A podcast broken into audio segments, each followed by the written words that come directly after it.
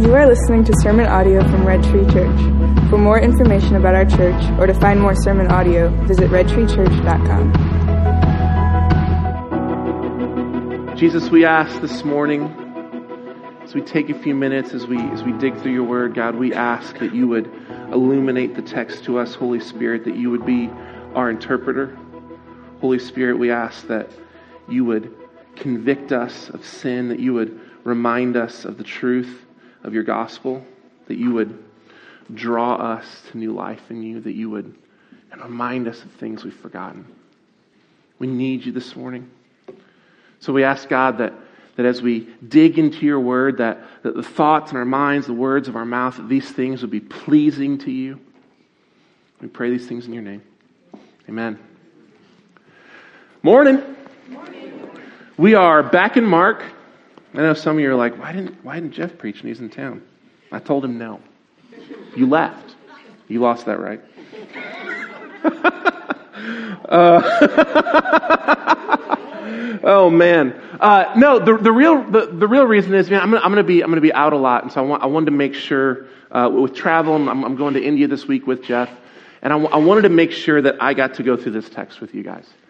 Um, that, that we're, we're, transitioning today, kind of our theme. We've, we've put different focuses in our study on Mark as we've worked our way through it. And this week we are transitioning into the final run of Mark.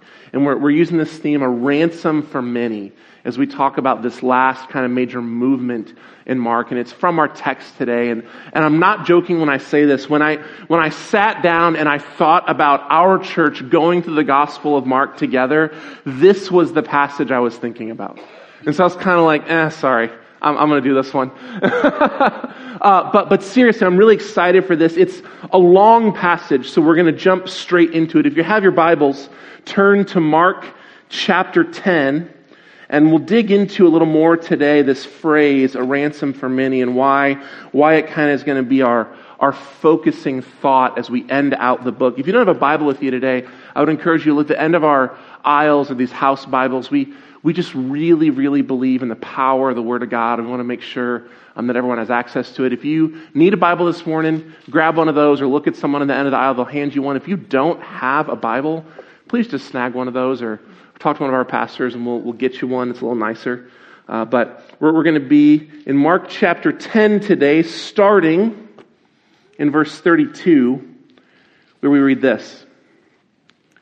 And they were on the road going up to Jerusalem, and Jesus was walking ahead of them. And they were amazed and those who followed were afraid. And taking the twelve again, he began to tell them what was going to happen to him, saying, See, we are going up to Jerusalem, and the Son of Man will be delivered over to the chief priests and the scribes, and they will condemn him to death and deliver him over to the Gentiles. And they will mock him and spit on him and flog him and kill him. And after three days, he will rise. And James and John, the sons of Zebedee, came up to him and said to him, Teacher, we want you to do for us whatever we ask of you. And he said to them, What do you want me to do for you? And they said to him, Grant us to sit, one at your right hand and one at your left in your glory. And Jesus said to them, You do not know what you are asking. Are you able to drink the cup that I drink or be baptized with the baptism with which I am baptized? And they said to him, We are able. And Jesus said to them, The cup that I drink, you will drink. And with the baptism with which I am baptized, you will be baptized. But to sit at my right hand or at my left is not mine to grant, but it is for those for whom it has been prepared. And when the ten heard it, they began to be indignant at James and John. And Jesus called them to him and said to them, You know that those who are considered rulers over the Gentiles lord it over them, and their great ones exercise authority over them, but it shall not be so among you. But whoever would be great among you must be your servant, and whoever would be the first among you must be slave of all. For even the Son of Man came not to be served, but to serve, and to give his life as a ransom for many. And they came to Jericho, and as he was leaving Jericho with his disciples and a great crowd, Bartimaeus, a blind beggar, the son of Timaeus, was sitting by the roadside. And when he heard that it was Jesus of Nazareth, he began to cry out and say, Jesus, son of David, have mercy on me. And many rebuked him, telling him to be silent. But he cried out all the more, Son of David, have mercy on me. And Jesus stopped and said, Call him. And they called the blind man, saying to him, Take heart, get up, he is calling you. And throwing off his cloak, he sprang up and came to Jesus. And Jesus said to him, What do you want me to do for you? And the blind man said to him, Rabbi, let me recover my sight. And Jesus said to him, Go your way your faith has made you well. And immediately he recovered his sight and followed him on the way. And this is the word of the Lord. So we have a long text today, right? We kind of cover three major scenes, and I wanted to make sure we put them together. And the reason is, is simply this. We, we've talked a lot about kind of what sets Mark apart from the other gospels and his telling of Jesus' life and Jesus' story. And the thing that really kind of makes Mark unique among the gospels is not his storytelling as much as it is his construction of those stories. Mark tends to tell really short, brief stories. His accounts of things are usually much more condensed and a little more intense than the other uh, gospels tellings of the same story. But what Mark does is he places things in an order and he sets up a pacing and a structure where the larger text paints a really, really cool picture. And we can easily miss that in a context like this, where we're preaching through the Bible exegetically and verse by verse. We tend to zone in on smaller sections at a time, and that's really beautiful, and it, and it brings out, I think, aspects of the text and the teaching that we would miss on maybe a normal reading or personal study. But, but one of the things that sets Mark apart is when he puts stories and texts and pieces right next to each other on purpose. And I wanted you to see these three scenes right next to each other. And the reason is this. We're in this larger section of Mark, that's Mark 8, 9, and 10, that kind of makes up the middle of the whole Gospel of Mark. And the reason that's important is because we've talked a ton about this weird thing called the Markan sandwich, right? That, that Mark likes to layer stories next to each other where he'll start a story and then stop and tell another one and then finish the first story he started. And the center story gives some con- context or meaning or description to the story surrounding that. And he does that several times throughout the book. And what you see in this section in Mark 8, 9, and 10, in these three repeated scenes of Jesus' foretelling of his death, that this creates an interpretive lens for the entire rest of the book of Mark.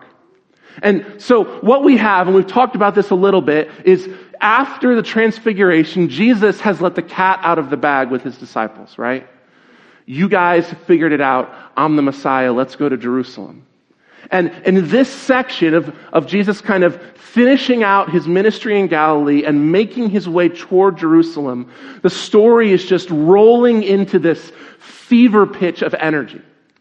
And that's built around these three predictions Jesus gives along the way. After he lets the cat out of the bag and says, Hey, I'm the Messiah, and they begin making their way towards Jerusalem, and everyone is just anticipating what is going to happen when the Messiah enters Jerusalem. Jesus keeps bringing them back to this thing where he goes, Listen, listen, listen, listen. I know you think you know what the Messiah is, but listen to me.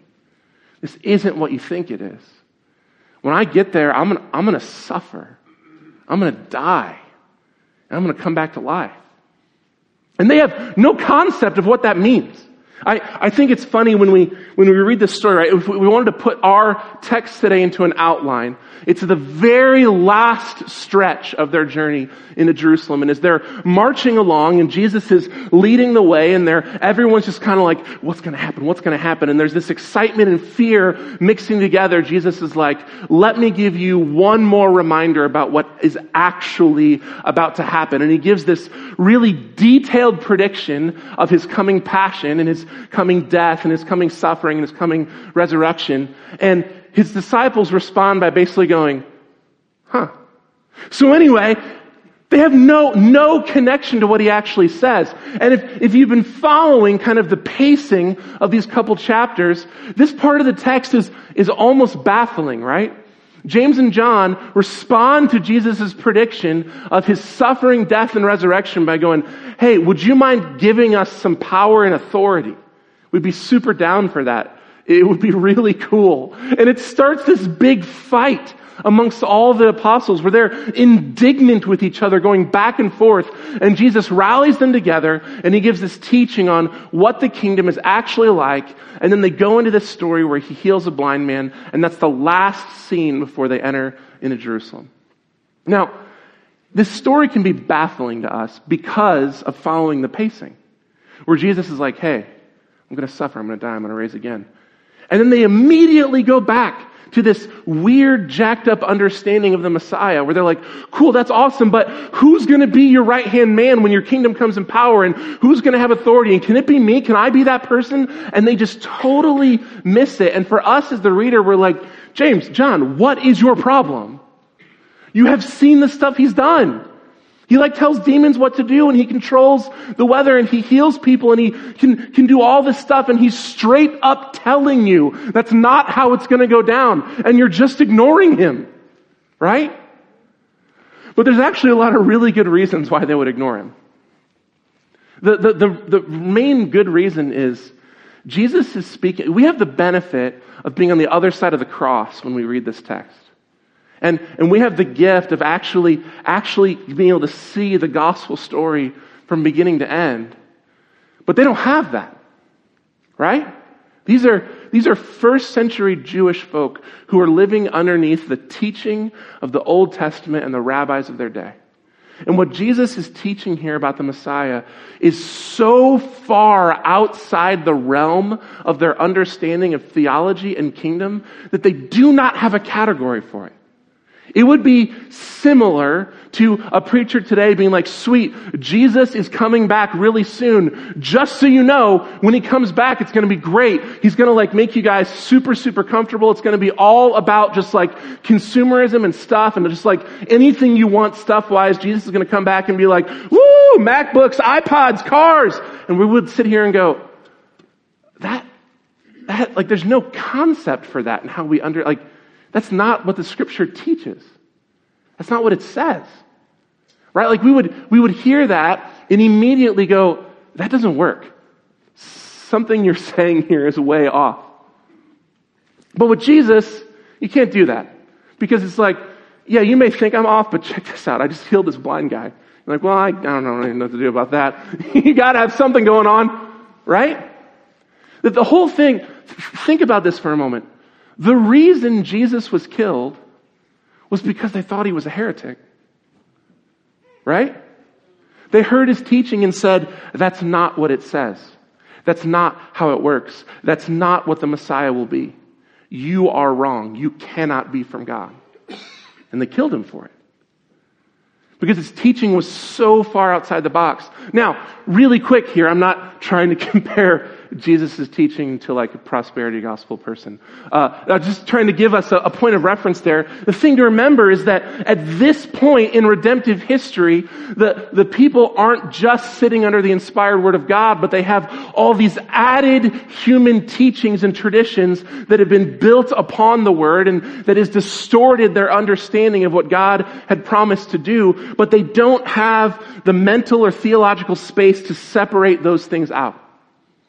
One of Jesus' primary critiques of the religious leaders of his day was that they added human traditions to the Word of God.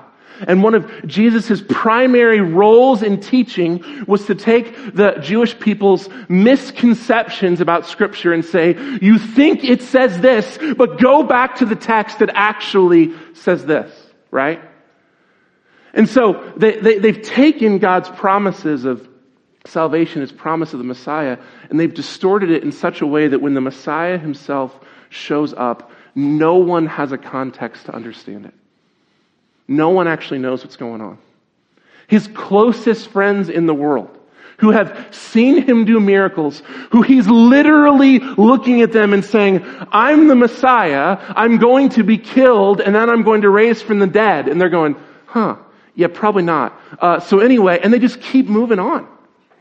They have no concept for what Jesus is teaching about, about God's actual kingdom and where it's coming from. And by the way, just a, a second real quick reason here of why they would be easy to miss Jesus is um, I think at this point they're pretty much used to Jesus saying stuff that's confusing, right? Like they've been hanging out with him three years, and he's like really often just like, I mean, you know, if you have eyes to see it, you'll see it. If not, I don't, just, I don't know. You just don't even know what I'm talking about. And they're kind of used to going, yeah, yeah, uh-huh, uh-huh.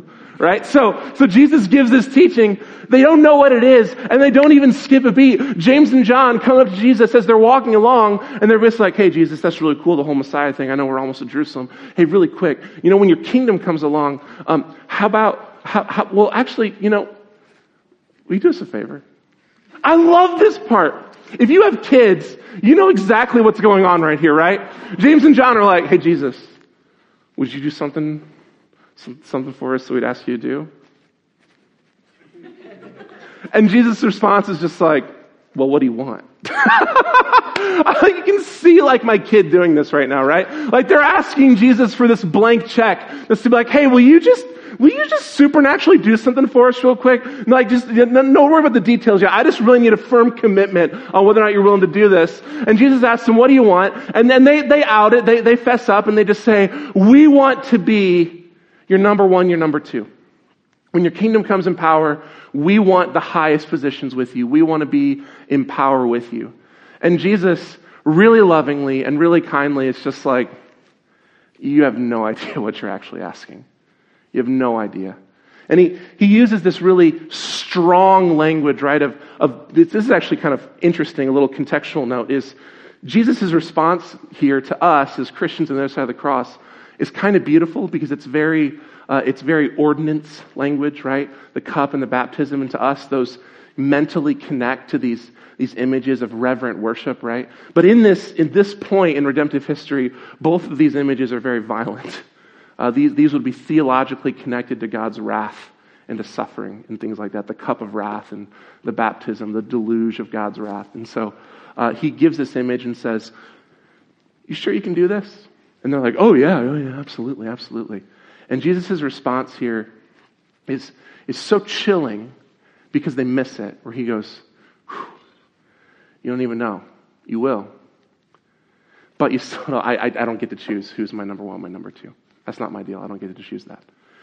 And so there's this foreshadowing there, right, of, of the actual call of the disciple and the life the apostles will live post resurrection. But, but they come, the, the point that I want us to see in this part of the story is these guys are scheming, right?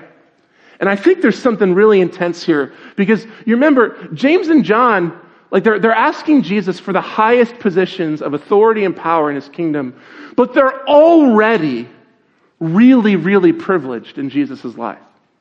You know what I mean? They're, they're not just part of the crowd that has heard Jesus and seen his miracles and they're following him. They're amongst the 12 people that Jesus prayed to God and called out by name and invited to follow with him and be a part of his life and his ministry for the last three years. They're amongst the people that Jesus sent out with his authority to cast out demons and preach the word. They're not even just amongst the 12, by the way. Peter, James, and John are the three people who make up Jesus' inner circle of closest friendship. These two men were invited onto the mountain of transfiguration to see Jesus in his glory. Right? And as they're walking along, they're like, man, it's been a really cool ride so far. You know the only thing that would make it better? If we got Peter out of here, am I right? and so they basically are asking Jesus to kind of push Peter aside and be like, hey, listen, I know we're already in your inner circle, but we're like one and two, right? Peter's three. Like that's how that works. And man, I know like we can laugh at that, but I want to I want to stop us really quick for a second here because I feel like there is something there that some of us need to hear this morning. How how easy is it in the midst of blessing to, to lose actual, like, lose track of why the blessing matters? How, how easy is it in the midst of receiving good gifts and love and blessing to somehow turn ourselves and bend ourselves inward? and to turn the purpose of those things toward our own betterment and our own blessing and our own empowerment and our own glory. Right? I mean, these are Jesus' closest friends who've been so privileged. And somehow, somehow, they still manage to take that blessing and turn it inward and focus on themselves. That's, I feel like that's a warning for some of us, for all of us, Western Church who is blessed with insane amounts of religious freedom and comfort and wealth. Let us, let us not take the privilege and blessing the Lord has given us and turn it inward that we might receive more glory and more power and more authority. Right? That blessing exists for a purpose. And Jesus was really clear to James and John why that blessing exists for them. By the way, that represents the, uh, those two brothers represent one of one of them is the first Christian martyr, beheaded still on, in Acts. So, like, there's reality there. The blessing is for a purpose, and the purpose is not glory of self and power of self. So they, they asked Jesus for this power and this authority and this, and this glory, and Jesus really kindly is like, no. And they keep walking, and the other apostles get wind of it, and it just turns into this big fight. And by the way, I, I want just, I love to point out here really quick, the wording Mark chooses here is he says they get indignant with each other, and they start arguing and bickering, and they're angry. And I think it's fun, fun, to notice that Mark has just used that word indignant really recently, and it was when Jesus became indignant of the twelve, right? He expressed his anger toward these same people. And I think it's important for us to know that Jesus became indignant with his closest friends when they were hindering people from actually spending time with him and receiving the gift of the gospel. The disciples became indignant with the 12 when they were grubbing over power. So just a little, a little contrast there for us. But Jesus sees their bickering. He calls them together and he says, listen, you need to listen to me for a second. This is not how it's going to work. And he gives this beautiful teaching where he once again contrasts the kingdom of God that he has been declaring. Remember, all the way back since Mark 1 verse 15, Jesus' message has been one message, the entire book according to Mark's telling, and that's repent and believe the kingdom of God is at hand. The kingdom of God is coming. It's here. You can be a part of it. And now, in kind of his last moments of ministry with these men, he's reminding them, this is what that kingdom looks like. This is the kingdom I've been declaring this whole time.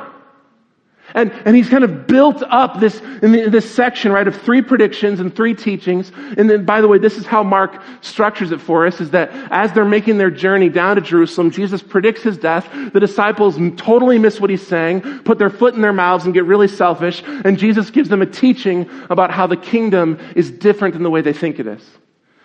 And so that's happened. This is the third time. It's the most intense. It's the most specific prediction of his death. It's the most blunderous and preposterous griping for power of the three. And Jesus gives the most intense teaching on the difference between the kingdom of God and the kingdom of this world.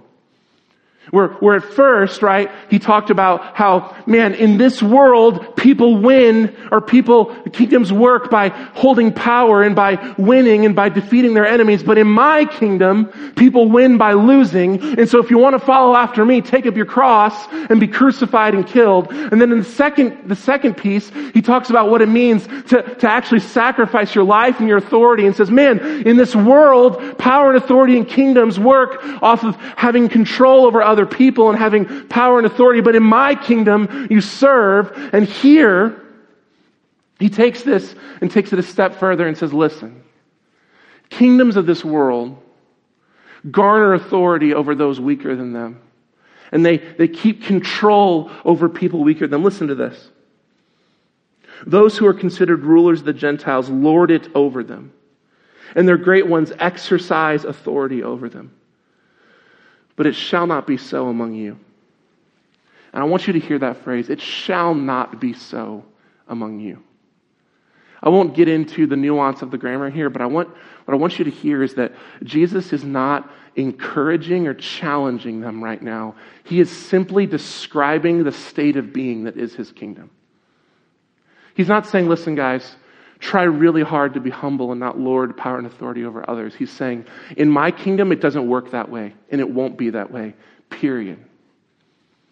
If you find yourself garnering and, and grubbing for power and authority that you might lord it over others, I have sad news for you. You are not operating in my kingdom because that's not how my kingdom works. Period. And he says here, Whoever would be great among you must be your servant. Whoever will be first among you must be slave of all. And he's talked about this already. My kingdom doesn't work like normal kingdoms. If you want to be first, then you choose to be last. You humble yourself if you want to have authority. But here, he's zoning in on purpose behind power and authority. Yeah, you need to be humble. Yeah, you need to be served. You need to serve others. But man, you, in my kingdom, you, the power and authority isn't to glorify yourself. It isn't to raise yourself up. It isn't to lord over those who are over you. That's how this world works. It is not so in my kingdom.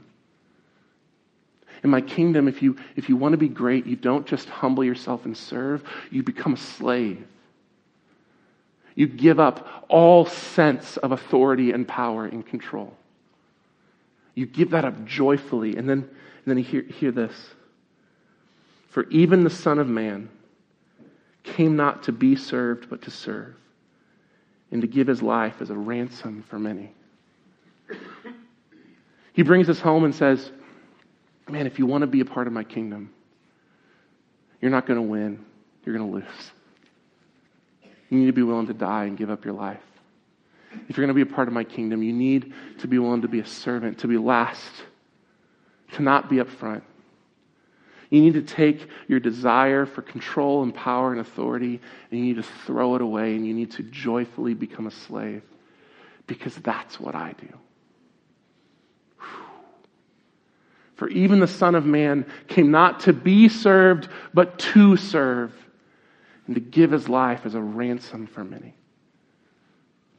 See, what Jesus is saying here is listen, it's my kingdom. I'm the one in power and authority. And I'm not going to lord it over you. In fact, I'm going to humble myself. In fact, I'm going to die joyfully. And in fact, I'm going to give myself uh, to serve you. I'm going to give my life as a ransom. Come on. Jesus says that the kingdom of God is so inverted from the kingdoms of this world because God is not like the kings of this world. And Jesus is not like the kings of this world. I'm going to divert here really, really briefly, and I'm not going to spend a lot of time on this except that I know that some of you guys are probably thinking of this, or if you study this, this will probably come up to you. But this, this phrase that we're zoning in on here, a ransom for many, is one that has actually caused historically some theological problems for the church. And it, it, comes down to this idea that Jesus has spent a lot of time in Mark talking about Satan's authority over the broken and cursed world and his invasion of that world to take back that kingdom from Satan. And, and that imagery that's used in Mark led some early Christian theologians to take this particular phrase and build this theology that, oh, so Satan is holding humanity captive spiritually, and Jesus had to give his life to Satan as, as a ransom to, to buy them back as, as like prisoners of war. And that was actually an established doctrine in the church for a season, but I'm, I'm not going to camp on this because it's really not super important. And if you want to dig into this, we can jump out and get a coffee and talk about it. But I, I want you to hear this. It's just not what it is. It's just not what it is. There's, there's no universe, there is no concept of reality within which Satan has any power authority over Jesus, and Jesus has to do anything for him. In fact, the image that Jesus gives of Satan in his description of his authority over the world in Mark is that he's going to come into this world and tie up Satan and take everything he wants from him, and Satan can't do anything about it.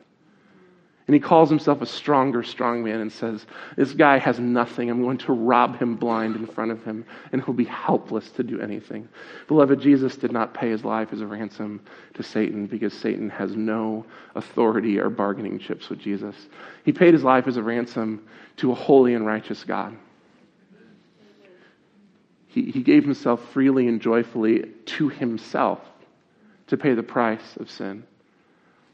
Because no one has authority over Jesus and no one takes anything from him, but he gives it freely. Amen.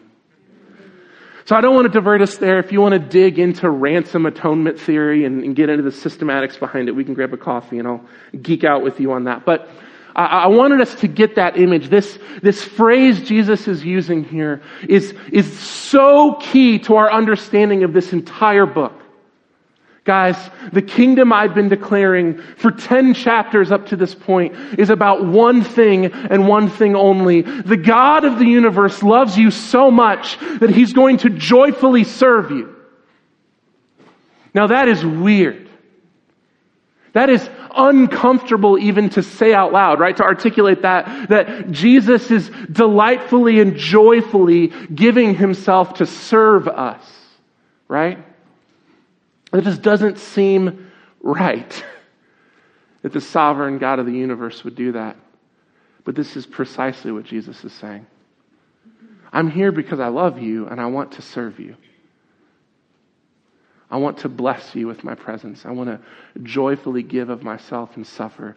I'm not a king who lords my authority over my people. I'm a king who humbly serves and gives myself as a slave to my people. That's weird. It's really weird.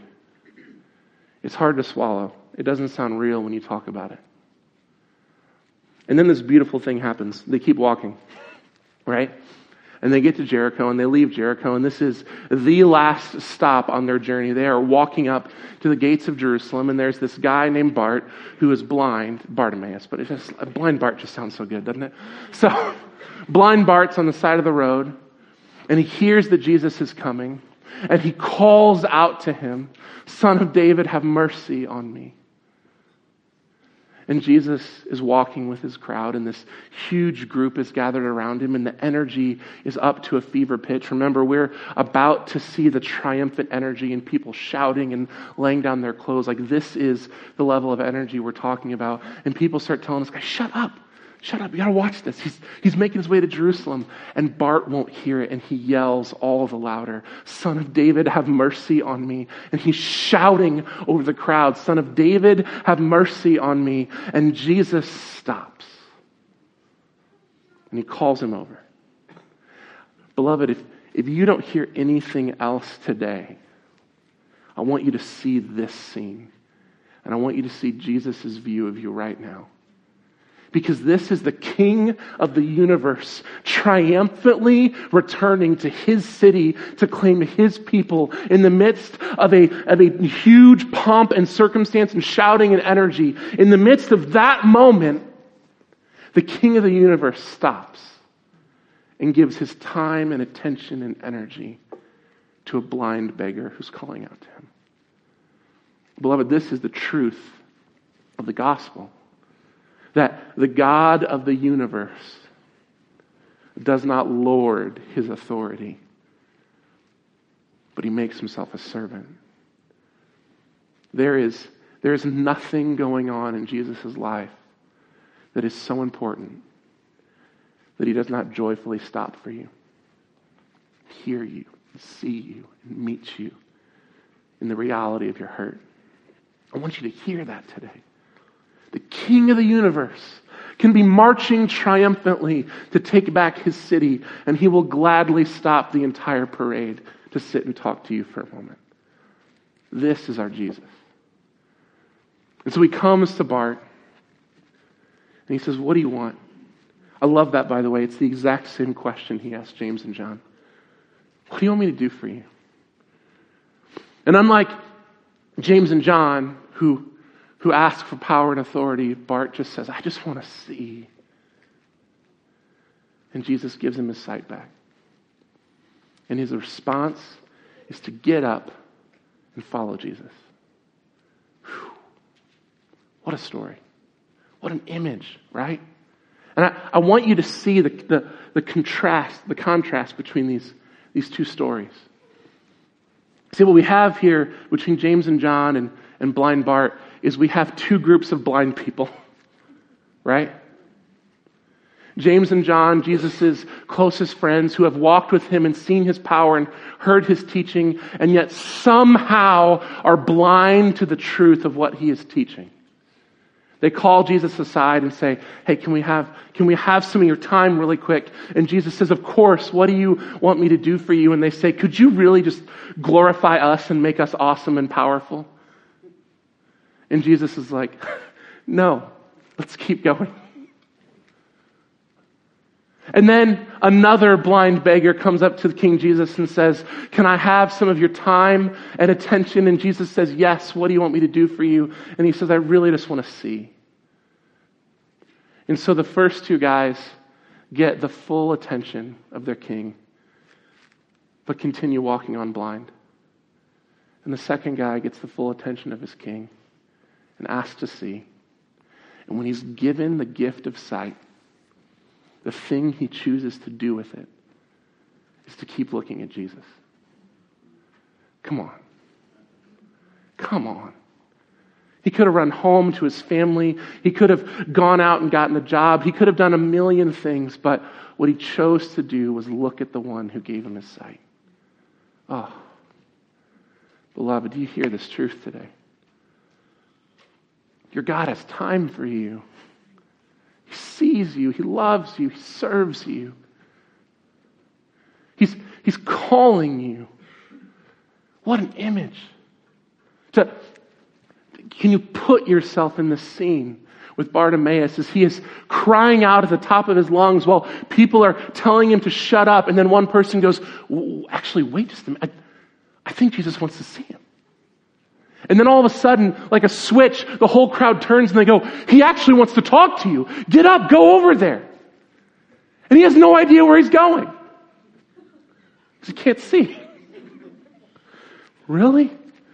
And he's wandering and they go, No, over here. He actually wants to see you. That, that image, right, of just, oh, so desperate for Jesus calling out to Jesus. He knows he's close, but he doesn't know exactly where he is. He, he hears the crowds. He, he hears that he knows that Jesus is close and he's calling to him, and Jesus calls him over. He gives him sight, invites him to be with him. Beloved, this, this is the invitation of Jesus. Because you see, the truth about the reality of the kingdom the reality of how the God of the universe chooses to interact with you, his creation, does not terminate with him. See, as Jesus describes reality in his kingdom, authority doesn't work that way in my kingdom. You don't lord authority over other people because I don't. Jesus describes the reality that He, the God of the universe, the triumphant, all powerful King, is about to joyfully give His life for His creation who don't deserve it. And this truth, draws us to joy, it invites us in, it has time for us, it meets us on the side of the road, but it also calls us. It doesn't terminate at that, it calls us. Beloved, I want you to know that you can spend a lot of time with Jesus and you can still be blind as a bat. You can call to Jesus and he can give you his time and attention and energy, and you can still be blind. James and John knew more about Jesus than any other human beings on the planet. And yet, Bart was the one who understood the kingdom in that moment. Beloved, I want you to hear this. You have been called into Christ's kingdom with him. But that means something. It means dignity and life and joy and freedom for you. It means inclusion in, in the beautiful gift that is the kingdom of God. It means eternity with Christ. It means freedom and forgiveness from your sins. It means true life. But it also means suffering in this world. And it means embracing suffering with joy and anticipation. And that's brutal. And that's weird. And it's disconnected from our reality. Because we are blessed, comfortable, separate people. I want you to hear that. Jesus describes his kingdom. In his kingdom, people pick up their cross and they follow after Jesus. In his kingdom, people choose to be last instead of first. In his kingdom, people willfully give themselves up as slaves to serve others. They give up their lives to bless other people. And I want you to hear this. That's not a challenge from Jesus. That's simply a description of his kingdom. It's simply a description of what life with Jesus looks like. It looks like joyful sacrifice. So, the question we must ask ourselves this morning is simply this Does your life look like Jesus' kingdom? Do you actually live in a way that looks like what Jesus describes? Do you actually experience the kingdom of God? Because we know for a fact that you can walk up to Jesus and have a conversation with him and be totally blind to those things. We see that. And beloved, I, I say this as your pastor, as your friend, as one of you who, who cares about us, who, who doesn't want you to experience that, but I say that confessionally. Because I do that. Because I, I love this world. And I love comforts. And I, I love all these lesser things that are in front of me because it's so easy to love them. Because you're steeped in them and surrounded in them. And I love to fill up my arms with them and walk alongside Jesus. But, beloved, that is not the call of the kingdom. The call of the kingdom is to drop those things, follow after Jesus, to embrace suffering, to give yourself up to serve others, to joyfully joyfully embrace what is wrong with this world that you might have what is right with Jesus. The call of this kingdom is to suffer now and enjoy eternity with Jesus. Beloved, we, if we ask Jesus to see, he will let us see. If we ask him for life and forgiveness and inclusion, he will give it to us. He will give us his time. No one who wants Jesus has refused Jesus. The question is when you open your eyes, what would you choose to do with that sight? Would your desire to be to just keep gazing upon Jesus, to follow after him, to be with your healer? Would your eyes turn to the things of this world? Because I think if we're honest, it's probably both. I'm going to end out, I don't have a cool conclusion. I'm going to end out by reading what the prophet Isaiah said about Jesus' ministry and about the kingdom. So I'm going to read this and then we're going to pray and we're going to sing one more song and we'll end out our time today. But speaking in the power of the Spirit about Jesus and his ministry and the kingdom he declared, the prophet Isaiah said this Behold, my servant shall act wisely. He shall be high and lifted up, and shall be exalted, as many were astonished at you. His appearance was so marred beyond human semblance, and his form beyond that of the children of mankind. So shall he sprinkle many nations. Kings shall shut their mouths because of him. For that which has been told them they see, and that which they have not heard they understand. Who has believed what he heard from us? And to whom has the arm of the Lord been revealed? For he grew up before him like a young plant and like a root out of dry ground. And he had no form or majesty that we should look upon him and no beauty that we should desire him. In fact, he was despised and rejected by men. He was a man of sorrows and he was acquainted with grief. As one from whom men hide their faces, he was despised, and we esteemed him not. Surely he has borne our griefs and carried our sorrows, and yet we esteemed him to be stricken, smitten by God, and afflicted. He was pierced for our transgressions. He was crushed for our iniquities. Upon him was the chastisement that brings us peace, and with his wounds we are healed. All we like sheep have gone astray. We have turned every one in his own way, and the Lord has laid on him the iniquity of us. He was oppressed and he was afflicted, yet he opened not his mouth like a lamb that was led to the slaughter, like a sheep that before its shears is silent. He opened not his mouth. By oppression and judgment he was taken away. As for his generation, who considered that he was cut off out of the land of the living, stricken for the transgressions of God's people? And they made his grave with the wicked and with the rich man in his death, although he had done no violence and there was no deceit in his mouth mouth, yet it was the will of the Lord to crush him and put him to grief. When his soul makes an offering for guilt, he shall see his offspring. He shall prolong his days. The will of the Lord shall prosper in his hand. Out of the anguish of his soul, he shall see and be satisfied. By his knowledge shall the righteous one, my servant, make many to be accounted righteous he shall bear their iniquities.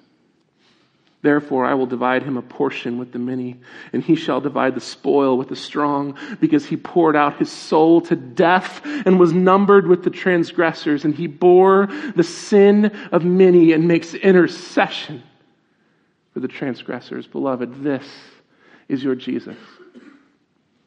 This is the God who came as a slave to all who gave his life as a ransom for you and for me.